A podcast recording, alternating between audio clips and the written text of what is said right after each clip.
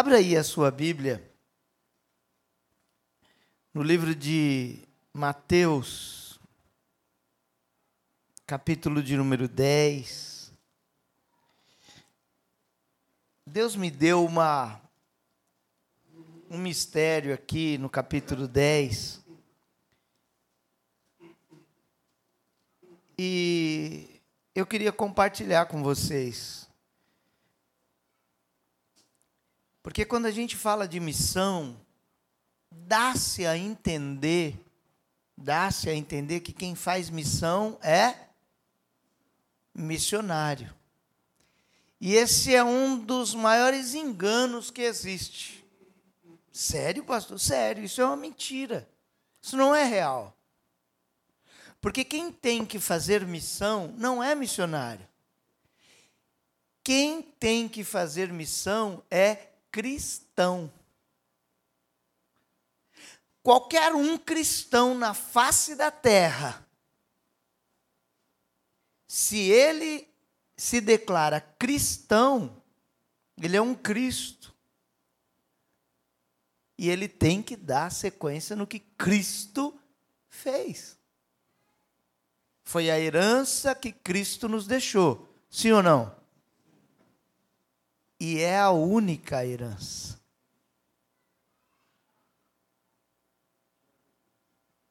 Nós somos herdeiros de Deus e co-herdeiros de Cristo. Mas o que é que ele deixou para nós? Se você espera bem, ele disse que ele não tinha nem aonde reclinar a cabeça. E isso é tão sério que aqueles que entenderam, eles seguiram a ele até o último fôlego de vida, sem querer nada em troca, eles só queriam ver ele novamente. Como é que os discípulos, os apóstolos morreram? Pensa. Eles só queriam ver Jesus de novo. Eles só queriam estar com ele novamente. Pode crucificar de cabeça para baixo, pode enforcar, pode... eu não nego. Quando você ler o livro dos mártires, a história de André, André que a gente nunca prega, né? Nunca fala de André. Mas na biografia de André, quando André ia ser morto, e o governador, na época, disse para ele, no princípio da igreja primitiva, diz para ele: se você não parar de falar desse Jesus, a cruz será pronta preparada e você vai ser crucificado como ele. E ele disse: Como não falar daquele que é a razão do meu viver? E por que não morrer como ele morreu? E ele continuou a falar. E ele vai e recebe a condenação de morte, morte de cruz. E quando é colocado a cruz para ele, no caminho, acorrentado, sendo levado ao caminho, quando tiraram as correntes dele e ele se, se achega à cruz, a sua respiração não muda, os seus batimentos cardíacos não mudam, ele não tem reação alguma, ele continua calmo da mesma forma que recebeu a proposta de cruz. Só tem uma coisa que gravou na minha mente, no meu coração, é que quando ele fica diante da cruz, para ser crucificado, ele se declara a cruz. Oh, tão amada e esperada. Leia o livro dos mártires. E você vai entender o que é ser apaixonado por esse Jesus. Vamos lá, irmãos. Glória a Deus. Não sei nem por que eu falei tudo isso. Acho que é por sua causa. Mateus capítulo 10, verso 5 diz assim: Jesus enviou estes doze e lhes ordenou, dizendo: Não ireis pelo caminho das gentes, nem entrareis em cidade de samaritanos, mas ide antes as ovelhas perdidas da casa de Israel, e indo, pregai dizendo: É chegado o reino dos céus. Curai os enfermos, limpai os leprosos, ressuscitai os mortos, expulsai os demônios. De graça recebeste, de graça dai. Amém? Essa é uma primeira parte. A primeira vez que você vai ver Jesus dizendo: ide e pregai o Evangelho. E essa vez em que Jesus diz, ele diz para os discípulos. E ele diz com tanta certeza, e eles aceitam com tanta certeza, que quando eles voltam, eles voltam cheios.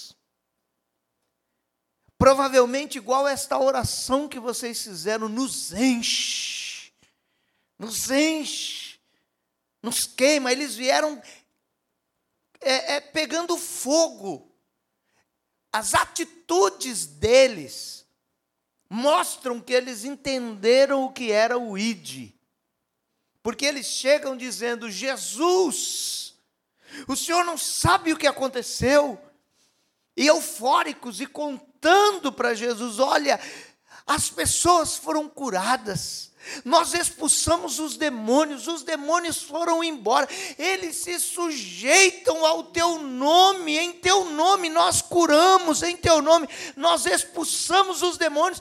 E aí Jesus, logo de início, chama a atenção deles: para, para tudo. Não é para vocês ficarem tão felizes porque os demônios estão se sujeitando a vocês. Vocês têm que ficar felizes, porque o nome de vocês está escrito no livro da vida. E aí eles dizem para Jesus, João, João detalha isso. Vamos continuar, vamos lá alimentar o povo. Não, não, não, não saiam e vão para um canto, vão se alimentar vocês, vão comer vocês, vocês precisam. Ele chama a atenção deles, ei, calma, para de euforia, se acalma, porque essa foi só a primeira vez, é a euforia da primeira vez, né? E aí, irmãos, eu quero chamar a sua atenção para uma coisa que a gente nunca observa. Quem está dizendo aqui, ide, é quem? É Jesus. Sim ou não? Mas você percebeu que ele está dizendo para não ir pelo caminho das gentes.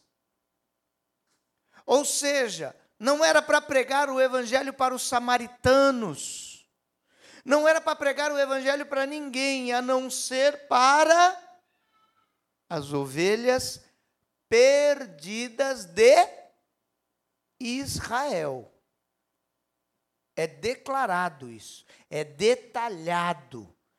Ele deu a diretriz, ele disse aonde vai, como vai, o que vai, como é ele deu um posicionamento. Não deu? Ele deu um posicionamento, então está de acordo com a oração que os irmãos começaram a fazer. É porque tudo é dele, é ele que comanda tudo, é ele que faz tudo, é ele que direciona tudo. Ele deu uma direção aqui, mas para para pensar. Jesus está dizendo que não é para pregar o evangelho para mais ninguém, só para as ovelhas de as ovelhas perdidas de Israel. Eu sei que é estranho. Pastor, peraí, mas vai ficar mais estranho ainda. Quem aqui nasceu em Israel? Ninguém? Miserica. Ninguém aqui nasceu em Israel. Você já parou para analisar, ou agora você vai parar para analisar, se acabasse nessa primeira ida, se fosse só para as ovelhas perdidas de Israel, aonde a gente se encaixa na salvação?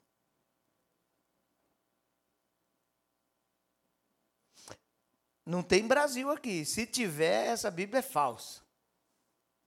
Não tem. Era só ovelhas perdidas de Israel.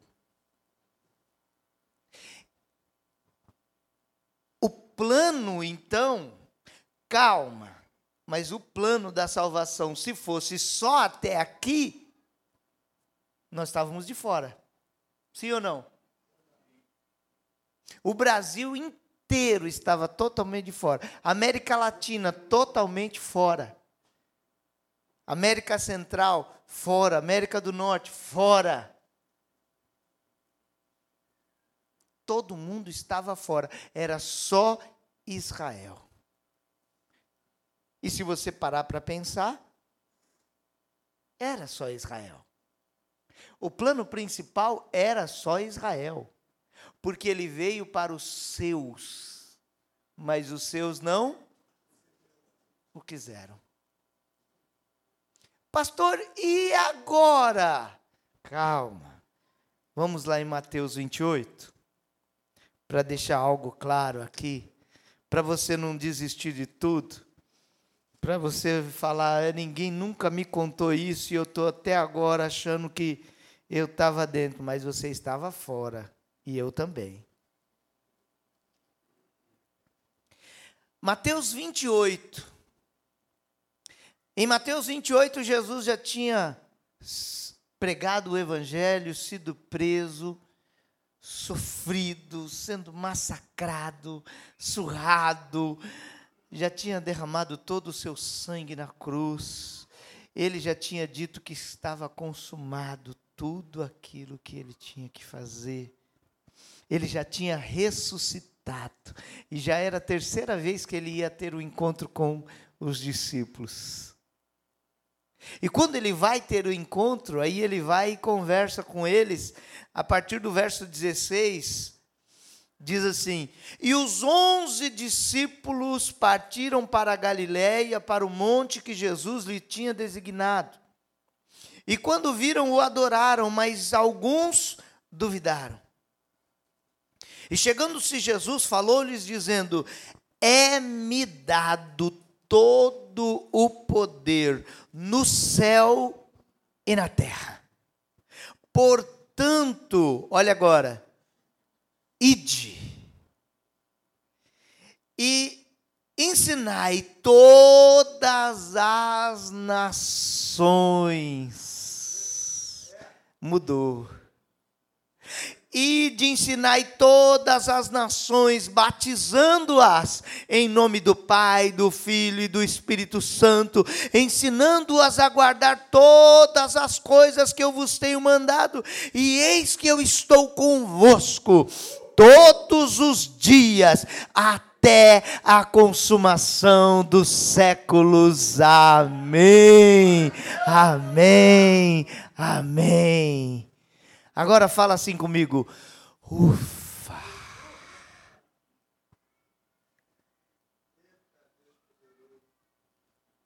Ele nunca perde o controle.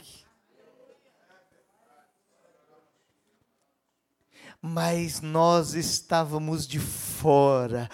Para quem ele veio, não o quis, não valorizaram, não quiseram. Às vezes eu fico assim eu fico até um pouco revoltado com os crentes do Brasil que fica inventando que quer ser israelita, que quer usar acampar, que quer ir lá no monte da, é, que quer ir lá no monte das oliveiras para Deus ouvir, quer ir lá na, na, no muro das lamentações para colocar o papelzinho lá para Deus começar a ouvir. Ei, para, figueira brava lá, ele ia passar o machado era de, logo na raiz. E os crentes sem saber o que está fazendo, quer virar crente misturado com israelita, com, é, e, e nós somos filhos da graça, foi de graça, Ele pagou, mas Ele nos deu de graça. Eu não mereço nada dessa salvação, eu não mereço nada desse favor, é misericórdia pura. Ele olhou para mim e disse: Não tem nada que presta, mas eu quero, eu quero você, eu quero te salvar, eu quero quero que aonde eu morar, para toda a eternidade, você more comigo. De graça. Eu quero lá saber os rabinos estão fazendo. Eu estava totalmente fora. Mas ele olhou e disse: Vá para todas as nações e pregue o meu evangelho, ensine, expulse os demônios, cure, liberte todas as nações, e eu vou estar convosco. Chegou até a minha casa, chegou até a sua casa, até a sua família, até o seu quintal entrou esta salvação, abriu a porta da tua casa, entrou dentro da tua família, faz morada dentro de você.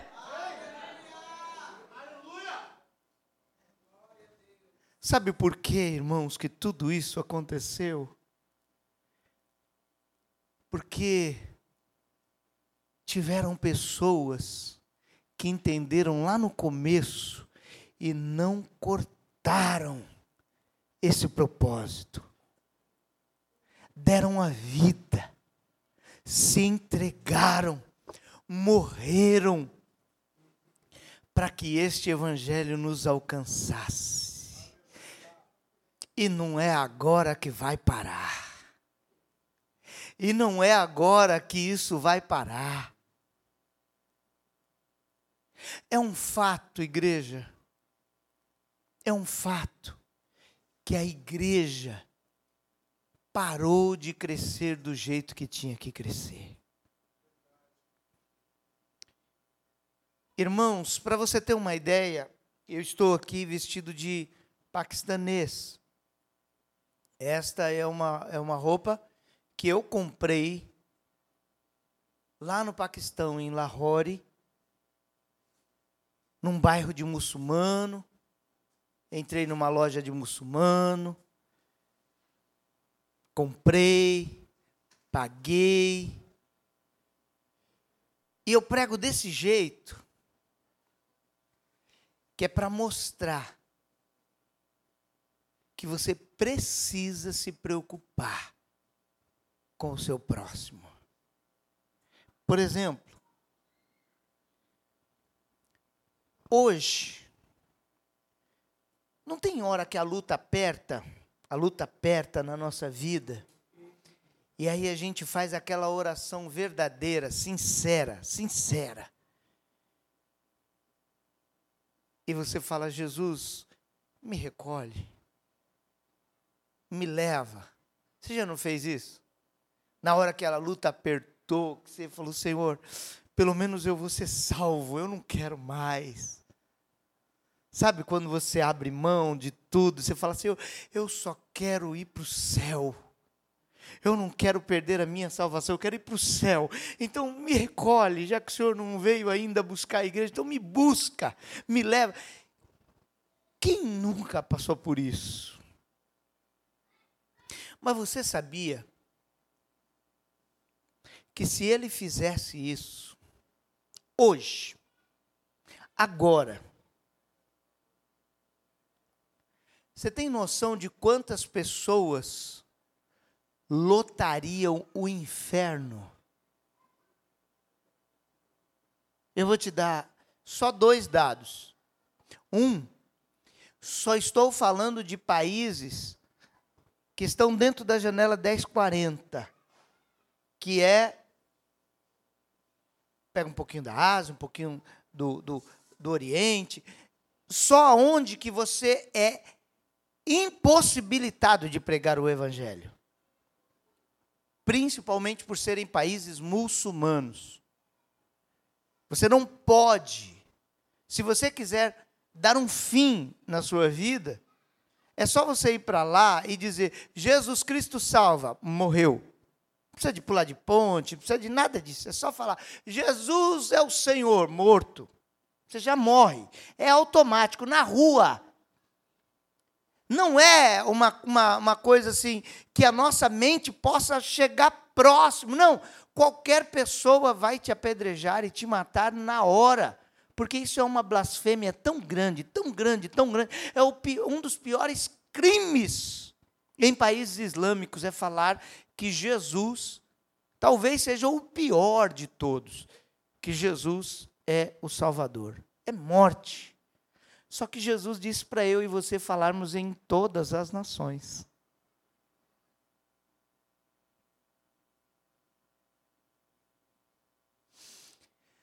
Só na janela 1040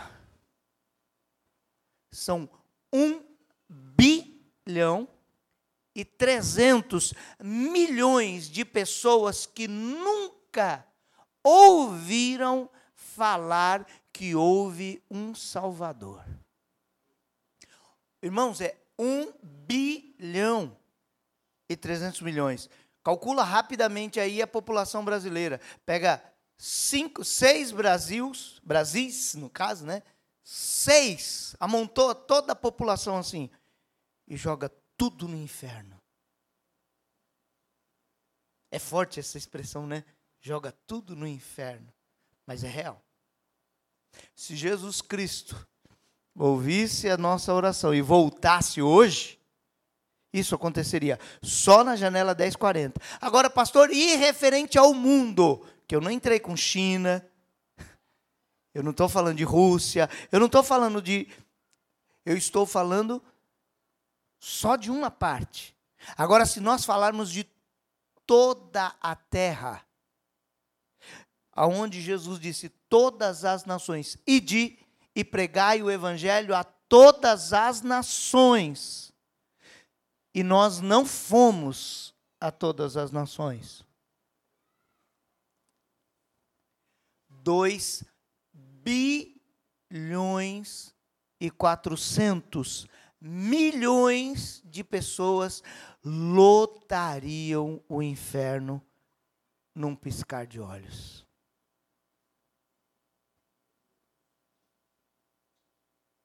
É sério ou não é, pastor? É sério ou não é? Paulo já alertava. A seara é E se naquela época pouco é, poucos eram os ceifeiros, e agora? Os irmãos estão entendendo a seriedade do que é a missão? Eu sei que você está ansioso para saber as experiências que eu vivi em missão. E eu não estou aqui para jogar um balde de água. Mas a igreja não pode ser uma igreja emocionada. A igreja emocionada não muda, ela não faz nada a emoção passa e ela continua sendo omissa. Eu prefiro primeiro falar sobre isso. Eu posso falar das minhas experiências, mas é muito é muito mais precioso saber que Jesus Cristo ainda conta com você e conta comigo também. Por isso que missão não é para missionário, missão é para cristão. Eu perguntei quem aqui nasceu em Israel, ninguém levantou a mão, mas quem é cristão aqui? Levanta a mão. Sinto muito, hein? Missão é para você. O ID aqui é para nós. e não importa que eu diga, não, não é comigo, não tem problema. De, da mesma maneira, mesmo eu não indo, não querendo saber, mesmo eu achando que não é o meu chamado, isso também não existe dentro do ID. ID não é chamado, é ordenança. E é ordenança para todo que se diz cristão.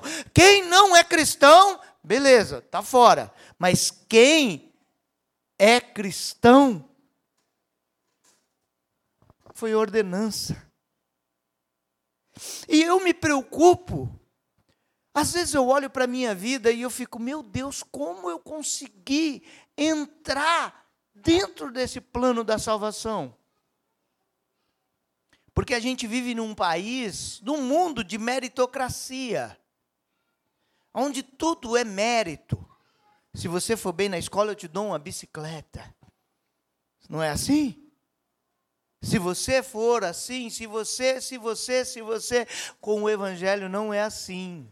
Essa ideia não deu certo. Jesus veio e disse: Olha, eu compro, eu pago, eu consumo, eu faço, eu, ó, eu, eu, eu. É me dado todo o poder nos céus e na terra. Eu tenho poder, eu recebo, eu, eu sou. E nós só desfrutamos, igreja. E você quer ver as coisas piorarem? É quando a gente cai na real e descobre descobre que nós não ganhamos ninguém dentro de uma hora para Jesus. Alguém ganhou uma alma para Jesus dentro de uma hora, hoje? Eu não estou aqui para lhe, lhe constranger, nada disso. Mas para lhe conscientizar ou te influenciar, com certeza. Porque Deus conta comigo e com você. Tá bom, uma hora é muito pouco, vai, pastor, não dá, vai. Tá bom, em 24 horas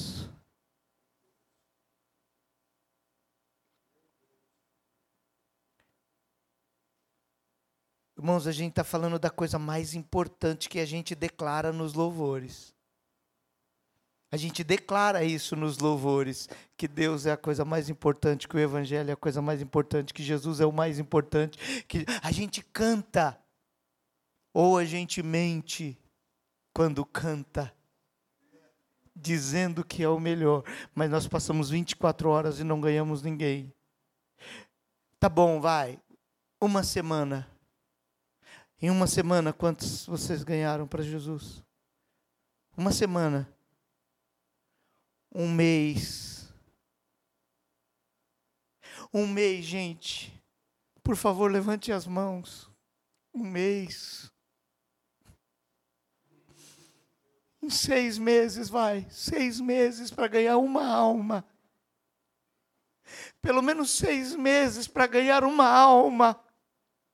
Tem 2 bilhões e 400 milhões de pessoas e talvez alguém seja teu vizinho.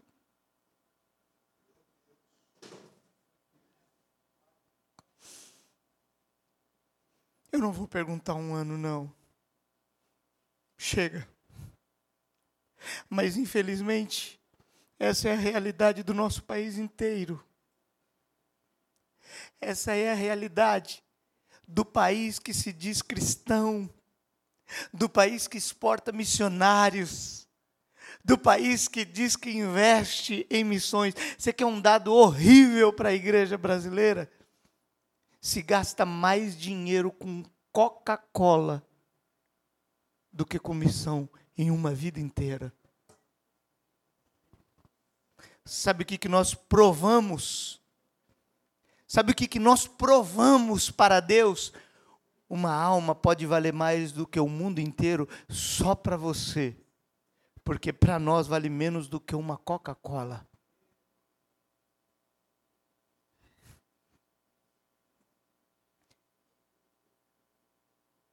É nessa hora, irmãos, que eu fico pensando: será que vai ser tanta festa assim quando chegar diante de Jesus? Com as mãos vazias. Sabe qual é um problema mais sério, pastores? Muitas igrejas acham que pastor gera ovelha. Pastor nunca vai gerar ovelha. Ovelha gera ovelha.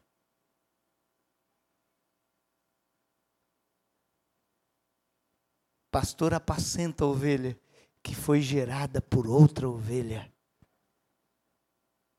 Se pensarmos em rebanho, não adianta você ficar aqui pedindo, Deus, enche a igreja, manda as almas. Deus nunca vai mandar a alma. Ele já disse: ide até as almas. Você nunca vai ver, vinde. Ah, não, pastor, o senhor caiu agora. Porque Jesus Cristo disse: Vinde a mim, vós que estáis. Ele estava da onde? Ele estava no campo. Ele estava lá fora, dizendo: Vinde a mim. Mas ele estava lá. Ele não estava no seu conforto. Só para saber se está aí, dá um amém.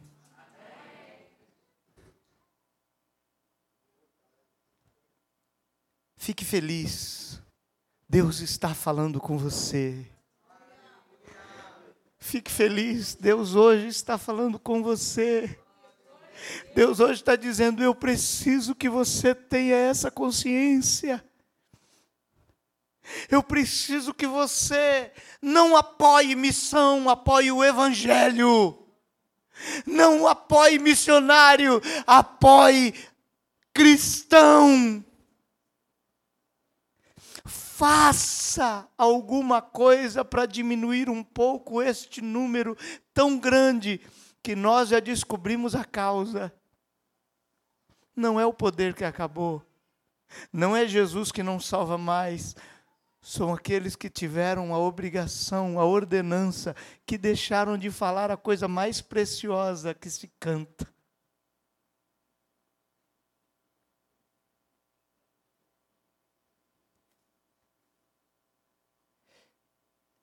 E você sabia que o Paquistão é o quarto país mais perigoso do mundo para o cristianismo?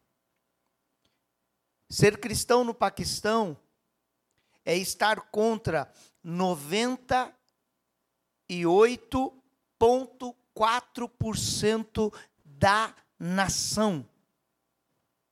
Só 1,6% de todo o país Paquistão, 1,6 se declaram cristãos. Não existe outra declaração de outra é, é, denominação é, religiosa. 1,6% de uma população de 212 milhões de habitantes. É bem próximo ao Brasil. País inteiro é muçulmano. Declarado. E aí, o que é mais interessante, em termos de porcentagem de cristãos, comparado à população do país, o Paquistão está entre os que mais crescem no mundo em pregação do Evangelho. 1,6%. Eles pregam de noite. Eles batizam em, no meio da rua, no meio de água podre. Eles oferecem Jesus, ensinam, batizam. Alguns morrem porque são descobertos e o Evangelho cresce a cada dia naquele lugar.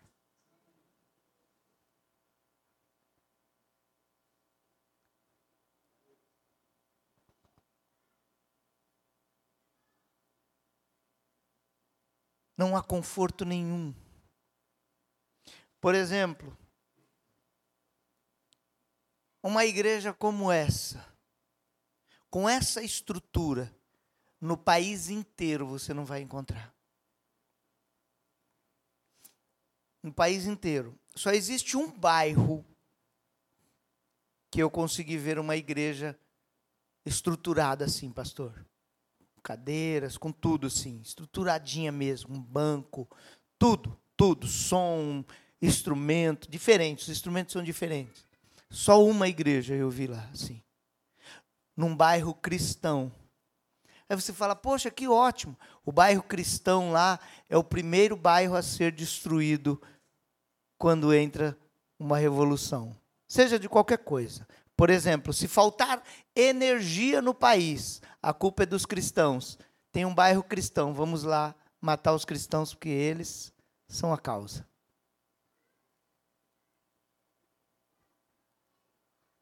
Os irmãos estão entendendo como é que é? Só que nós nascemos aqui. Qual a diferença? Nascermos aqui ou nascermos lá?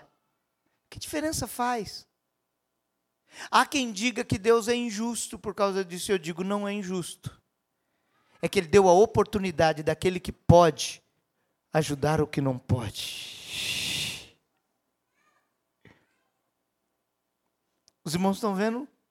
Por que, que Deus tem cuidado da sua vida? O Evangelho de Jesus Cristo nunca foi para ele, sempre foi para o próximo. Por que, que o nosso Evangelho que a gente prega, o Evangelho que, de Jesus que a gente prega, por que, que tem que ser primeiro para a gente? As pessoas falam para mim, pastor, mas como que a sua família tem coragem? A minha família não tem coragem. Os irmãos falam, os pastores falam que eu sou kamikaze, é, que é, é, é, eu, não tenho, eu, eu não tenho medo, eu morro de medo. Como é que você vai para o país que você não pode, as pessoas não podem identificar que você é cristão, que você pode ser apedrejado no meio da rua, sem falar? E você vai dizer que você tem coragem? Mas se eu não for,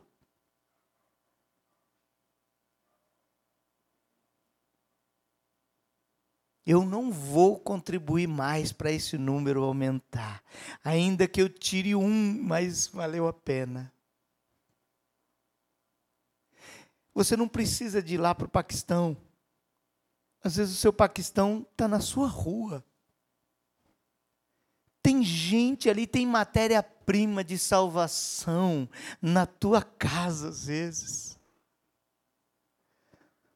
na tua vizinha, no teu vizinho, no, no motorista de Uber, naquele que você chama de amigo e você trabalha com ele 15 anos e nunca falou de Jesus para não incomodá-lo. Ele está dentro daquela estatística. Eu vou ser sincero, irmão, eu só quero uma coisa nessa noite: que você, todas as pessoas que você olhar daqui para frente, você pense nessa estatística, que aquela pessoa está dentro daquela estatística e que você tinha a salvação e não entregou para ela. Eu vou contar uma história para vocês, talvez alguns já saibam. Há muito tempo atrás, ainda na época do Velho Oeste,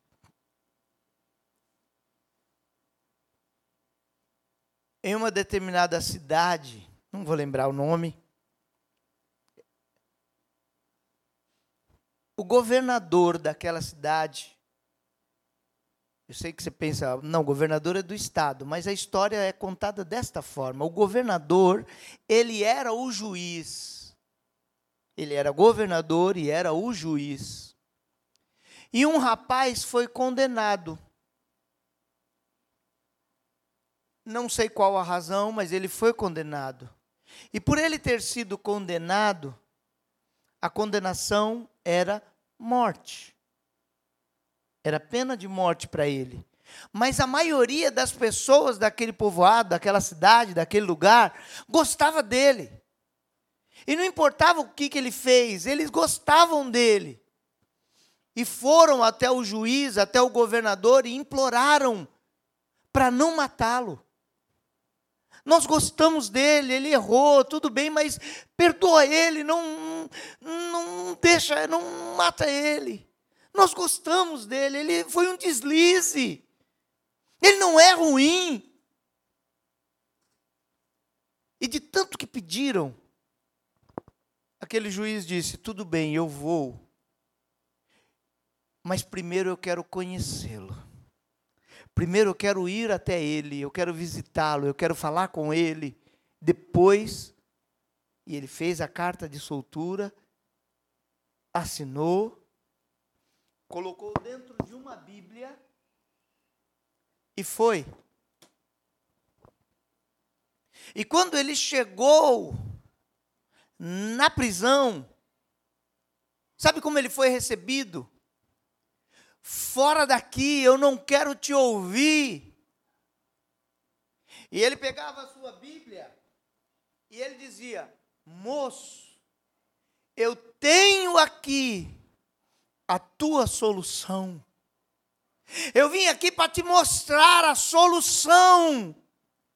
E ele dizia: Eu não quero ouvir. Ele falou: Moço, mas você precisa me ouvir. Mas eu não quero. E se você não sair, eu vou começar a atacar as coisas em você. Fora daqui, vai embora. E ele disse: Tudo bem. E foi embora. O carcereiro começou a dizer para ele, depois que aquele governador saiu, disse: Como você é burro, cara. Você é muito burro. E ele disse: Por quê? O governador, o juiz, ele veio com a carta de soltura assinada dentro da Bíblia e você não quis saber. Enfim, no dia seguinte, não sei se era o dia seguinte, os dias seguintes, chegou o dia da condenação, da, da execução. Ele já estava condenado e seria o dia da execução, e deram aqueles minutos finais para ele, para ele falar as suas últimas palavras. E sabe o que foi que ele disse diante daquela plateia? Ele diz: Eu quero falar com os jovens. Eu preciso falar com os jovens. Daqui a pouco eu vou morrer. Mas eu não vou morrer por causa do meu erro. Eu vou morrer porque eu não aceitei a carta de soltura que ele quis me entregar. Igreja, quantos vão para o inferno não por causa do seu pecado, mas porque nós tínhamos a carta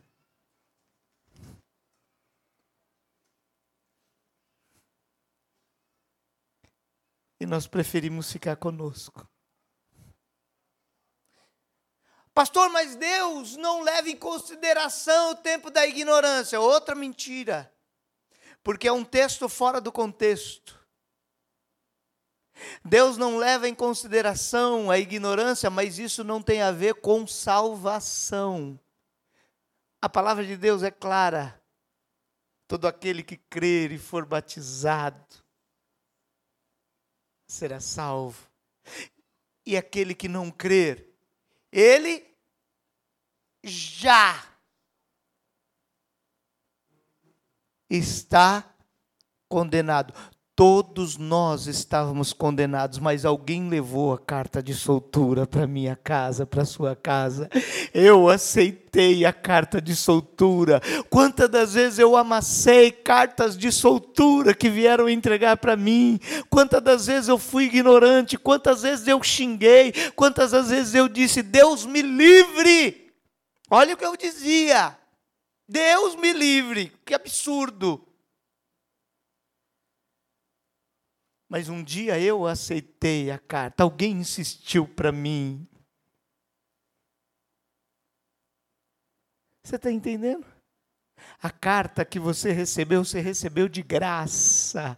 e não é para ficar para você. E não adianta ir lá para a vida de Josué e falar: "Eu e a minha casa serviremos ao Senhor", porque nós fazemos isso.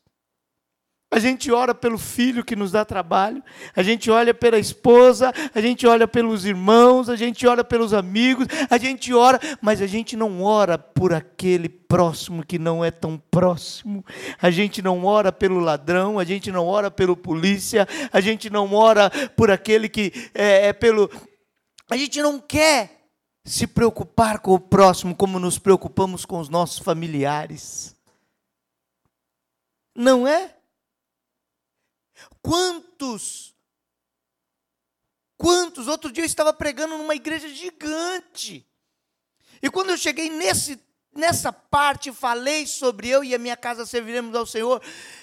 Teve um irmão que teve a audácia de se levantar e dizer: Eu e a minha casa servimos ao Senhor. E ele esqueceu que eu ainda não tinha concluído.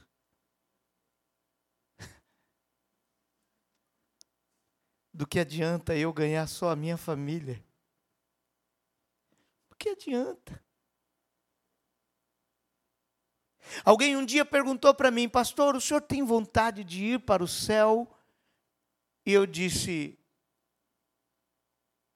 agora, agora, eu não estou mais afim. Disseram para mim, mas pastor, como assim? Não estou mais afim. Eu não estou afim de ir para o céu. Ixi, esse pastor é louquinho. Olha o que o pastor Luiz fez. Vem trazer esses loucos para cá. Eu não estou afim. Eu não estou afim. Eu sei para onde eu vou.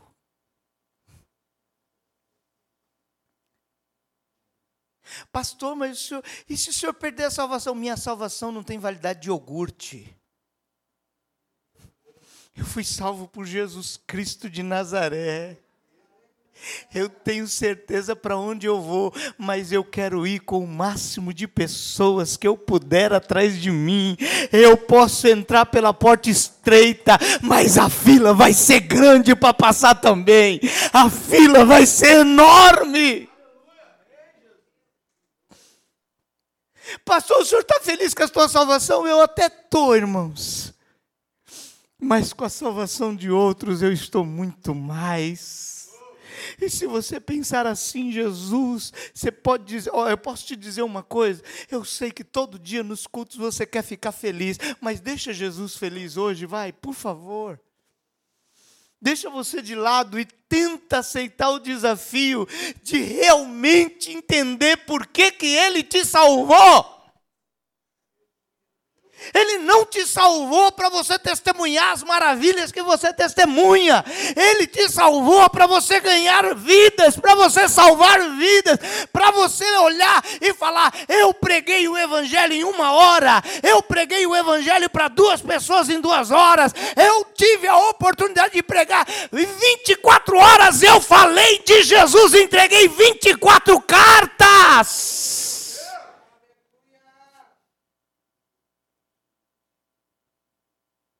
Amém? É real, irmãos. Isso se chama Evangelho de Jesus Cristo. Isso se chama Evangelho de Jesus Cristo.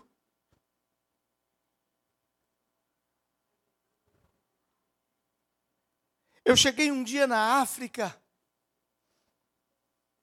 em Bombofo 2.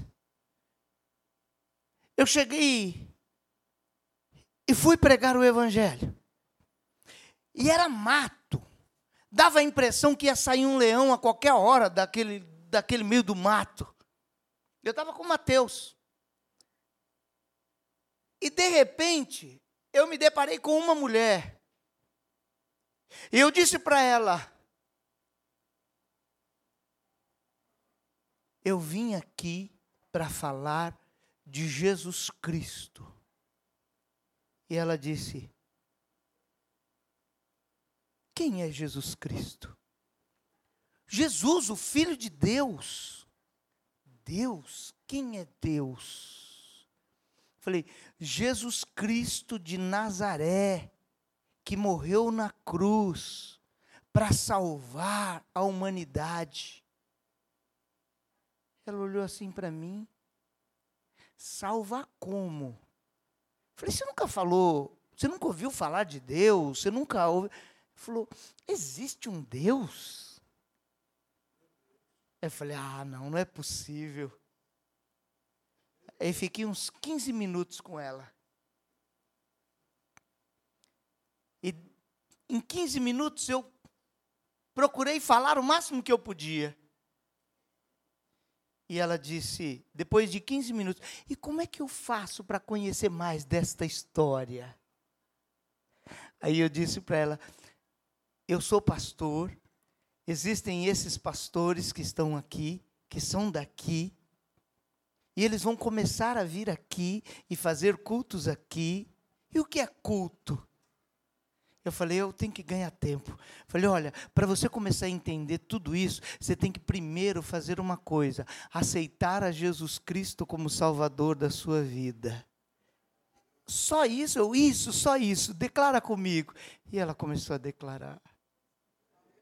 Eu ia perder aquela oportunidade. Vai lá em Bombofo 2. Bombofo hoje é uma igreja. Hoje é uma igreja. Há um povo, há uma igreja. Pessoas são batizadas. Pessoas são salvas. Porque eu fui lá e entreguei uma carta. Você ama Jesus? Sim ou não, igreja? Prova.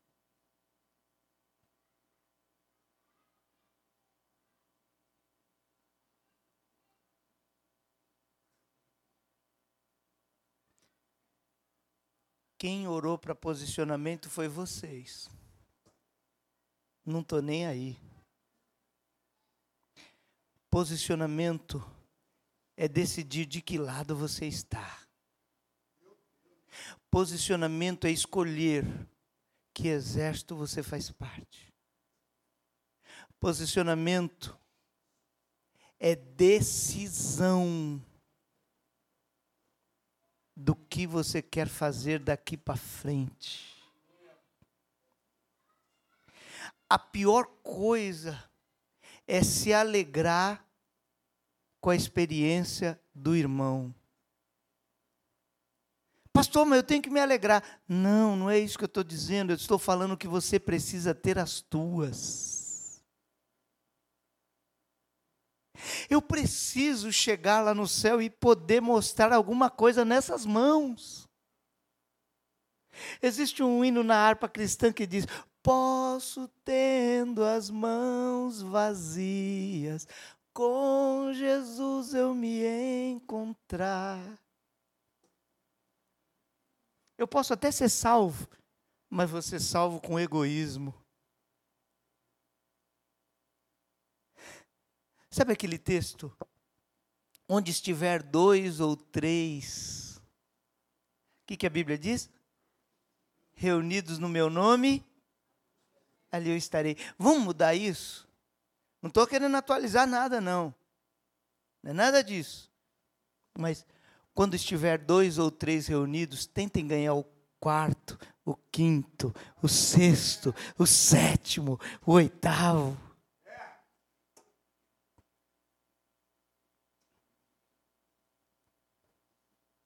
Amém, igreja? Poxa, o pastor convidou e para deixar todo mundo assim, melhor culto é esse aqui, ó. Melhor culto é esse aqui, ó o que está acontecendo dentro de você, o inimigo nem está sabendo. Orecamanai, aleluias. Quando o Espírito Santo que habita aí dentro, ele consegue ouvir esse seu silêncio de consciência, de raciocínio.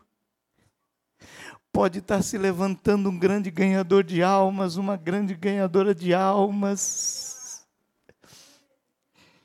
pode estar se acordando alguém que Jesus já salvou há tantos anos, mas nunca despertou. A gente vive com aquela ilusão, Senhor, o Senhor tem que vir com o primeiro amor, o primeiro amor, renova o primeiro amor em mim. O primeiro amor começa com salvação de vidas. O primeiro amor, o primeiro amor, o primeiro amor é esse da paixão que você dá a sua vida pelo próximo. Sabe?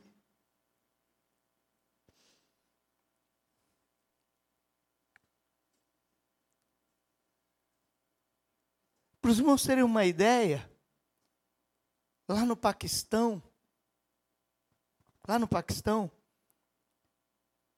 o diácono,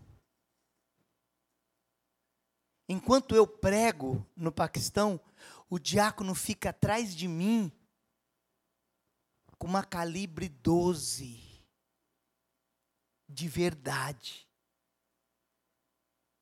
E sabe o que ele diz para mim? Pastor, enquanto eu estiver aqui, eu vou te defender. Pode falar. Eu dou a minha vida pela sua. Diácono. Diácono. Imagina você ser servido por um diácono desse, que ele vira assim, ó, pega a bandeira na ceia.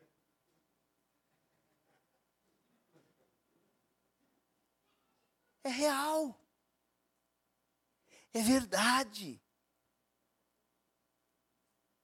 E a gente tem total liberdade de falar do amor de Jesus. Não sei se eu tenho mais tempo, pastor, mas eu sou o que mora mais longe aqui. Eu sou o que vai, que é o que mora mais longe. Mas só mais essa. Aí eu já paro. Tá bom, pastor? Olha, ele falou à vontade. Quem vai ter que trabalhar amanhã, daqui a pouco o ônibus passa. Mas já estou terminando. Eu quero dizer para você que basta você, basta você se posicionar. Pastor, ninguém mandou orar por isso. Vocês oraram porque quiseram. Deus leva em consideração aquilo que sai da nossa boca. Eu estava em Filipinas. Eu demorei 35 horas da casa, da, da minha casa até o meu destino, sem parar. 35 horas. Dois aviões. Dois aviões três horas e meia de carro, um navio com quatro horas.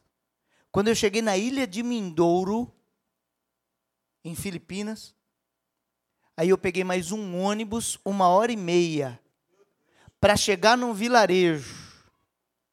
E quando eu cheguei naquele vilarejo, eu nem questiono, sabe? Eu nem pergunto para Deus, eu nem falo nada para o Senhor. O que é que ele tem que fazer naquele lugar? Depois você pega no mapa e veja a distância do Brasil e Filipinas. Os oceanos. São 10, 12, 15 horas em cima da água, só água. Numa velocidade de 800 quilômetros por hora. Água, água, água, água, água, água, água. Quando eu cheguei lá, nós dormimos eu dormia numa cama, os mosquitos.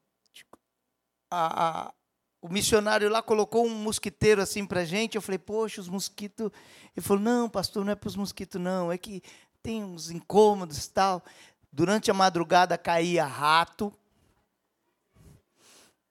caía lagartixa. As lagartixas lá, não sei aqui falar lagartixa? Fala, né? Então, as lagartixas lá, pareciam uns jacaré. A bichinha caía assim no, no, no em cima do, do mosquiteiro e ficava. Depois caía rato e saía aquela pega e eu, meu Deus! E você, na verdade, você, você não queria ir sair dali. Você queria ficar ali, daquele mosquiteiro ali. Não era para mosquito. Era um rateiro, lagartixeiro, não era mosquiteiro. Depois de 35 horas. E foi o melhor lugar que arrumaram para nós. Sério? Sério, sério, sério. Vocês ficaram no ar-condicionado, ultra violento.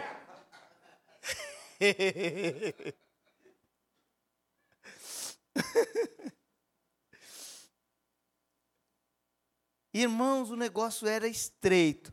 Amanhecemos o dia. Era o primeiro dia de missão. Amanhecemos o dia. O pastor falou: Vamos, levanta. Nós temos um quilômetro e meio de mata e nós temos que levar presentes para eles. Aí nós fomos, compramos uns pães, pão doce. Tinha um pãozinho doce lá e era mais do que a gente comprou, um, várias espécies de um pão com açúcar lá e colocamos nos sacos e saímos. E quando eu olhava aquela fila de missionários, um carregando assim o saco na cabeça, outro, sabe, eu comecei a olhar aquilo, eu falei, meu Deus, eu estou indo pregar o evangelho. O Senhor me tirou do meu conforto e me colocou para pregar o Evangelho em um lugar que nunca entraram. Eu estava numa ansiedade, pastor. Eu falei, eu sou discípulo de Jesus. E fui, fui, fui. Quando nós chegamos, quando nós avistamos a aldeia, se você quiser ver essa aldeia, é Manians, tribo dos Manians, tá no meu Instagram, é missionário Claudinei. Você procura lá, você vai ver lá. Quando eu olhei aqui aquela, aí eu parei, eu falei, não, eu tenho que filmar, eu tenho que tirar uma foto desse lugar. E tirei assim, falei, isso vai ficar registrado. Quando nós fomos chegando, ninguém usa roupa lá. Então já é um choque. Então, quando nós chegamos, aí os líderes da aldeia já foram para frente e já fecharam. Estava eu e o missionário pastor Carlos Moado, que já partiu para o Senhor. Eu olhei para ele e ele falou: Pastor, é perigoso aqui. Eu falei: Pastor, é perigoso faz dois dias que é perigoso. perigoso é no Rio. Agora a gente chegou aqui, vamos lá. Mas eu estava assim, ó, tremendo, de medo mesmo. Porque naquele mesmo dia em que nós estávamos, um, um dia ou dois dias, um norte-americano tentou entrar numa aldeia e ele foi fechado ainda no bar. Mas não foi nesse lugar. Foi, Deus me livre. Foi em outro. E ele morreu fazendo missão. E eu tinha visto, missionário procura tudo coisa de missão, e eu tinha visto, eu falei, meu Deus, ele morreu. Poxa, mas ele chegou num lugar assim, nem prazer. E quando eu fui ver, eu estava lá num lugar, no mesmo, na mesma situação. E aqueles, eles ficaram na, na frente, aí os missionários de lá, nativos que iam traduzir para nós, eles tinham que traduzir em quatro idiomas até chegar no português. No meu caso, eu pegava na, na, na terceira, que era no inglês, mas antes de chegar, tinha que ter duas traduções, que era o, o dialeto deles, o, o idioma tagalo, do tagalo para o inglês, e eu tinha que traduzir do inglês para o português, para o pastor Carlos. Então imagine isso. Imagine você chegando num lugar onde que não é permitido e ainda ficar com quatro tradutores. A paciência, a aceitação. E eu só ouvia eles balançar a cabeça e bravos, que eles estavam defendendo o povo deles. Não, não vai entrar. Quando a coisa começou a esquentar, Aí eu comecei já, chega de tradução, vamos embora. Senhor, a gente veio até aqui, ó, a gente fez, a gente fez. Doido para bater a poeira do pé, mas de medo. Falei, ó, tá bom, deixa do jeito que tá. Senhor, eu vim, hein? Eu vim. E o pastor Carlos também, na mesma pegada já. Eu falei, tá bom, tá bom, tá tudo bem. A gente tenta outro dia. E Deus usou um dos missionários. Não, pastor. Vocês demoraram muito, vocês chegaram até aqui e eles vão ouvir. Eu falei, não precisa.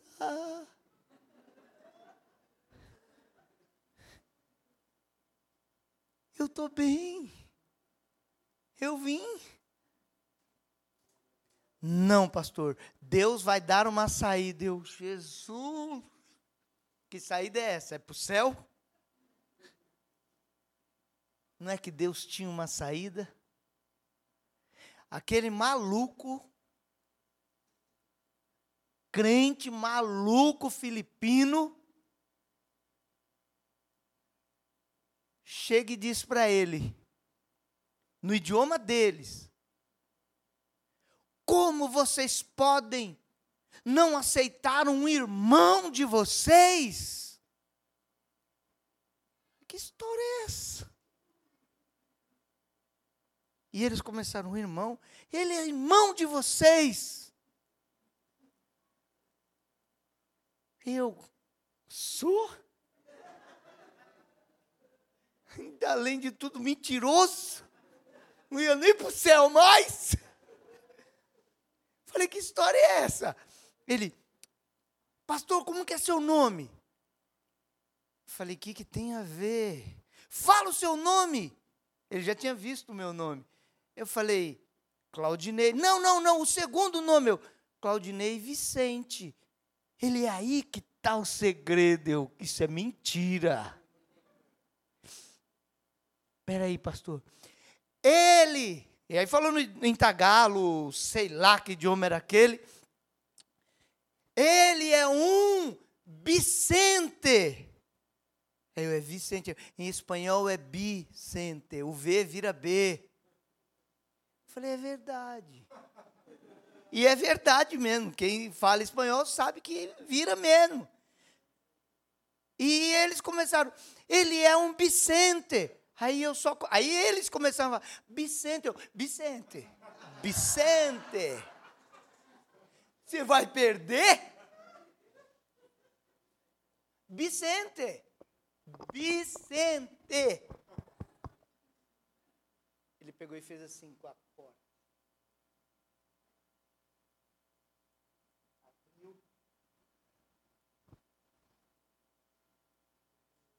vá em todas as casas e fale tudo o que você quer falar para nós.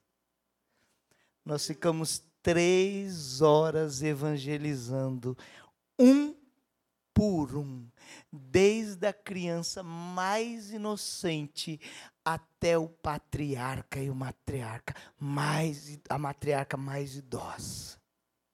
Quando eu cheguei na última oca, que era da matriarca, ela disse assim. E eles traduzindo para mim, né? Olha ali. Aí eu olhei, aí tinha umas terras, dentro do cercado deles, umas terras. E ela disse: Faça a tua casa aqui. Eu falei: Deu ruim. Eu entrei. E agora tem que orar para sair. E aí eu disse: Não, eu tenho família. Eu deixei a minha esposa, os, eu brinco assim, os meus bicentinhos, tudo lá. Deixei tudo lá.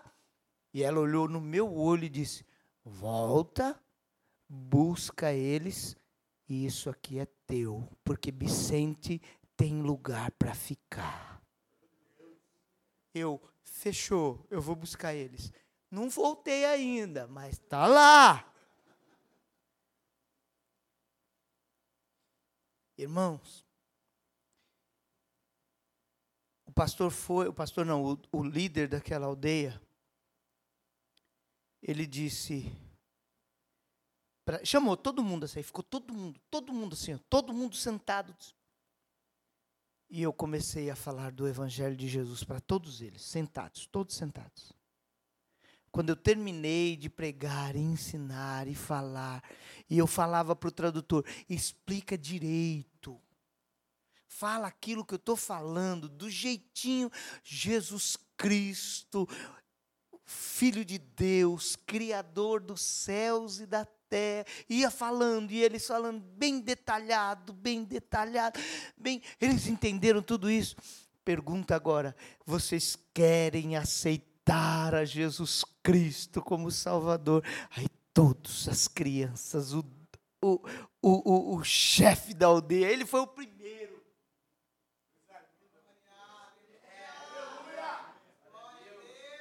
Todas, toda a aldeia dos Manians entraram no Salve Todas as Nações.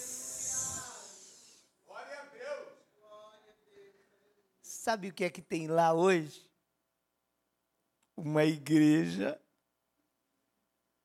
Foi uns missionários coreanos lá, e os coreanos têm dinheiro. Montaram a igreja dentro da aldeia. E a próxima vez que eu for, eu vou congregar naquela igreja dos Mânios. Você acha que eu não quero ganhar alma para Jesus? E você, Jesus quer te dar as mesmas experiências. Não precisa atravessar 35 horas. Não. Três minutinhos até a sua casa tem algum manian lá esperando.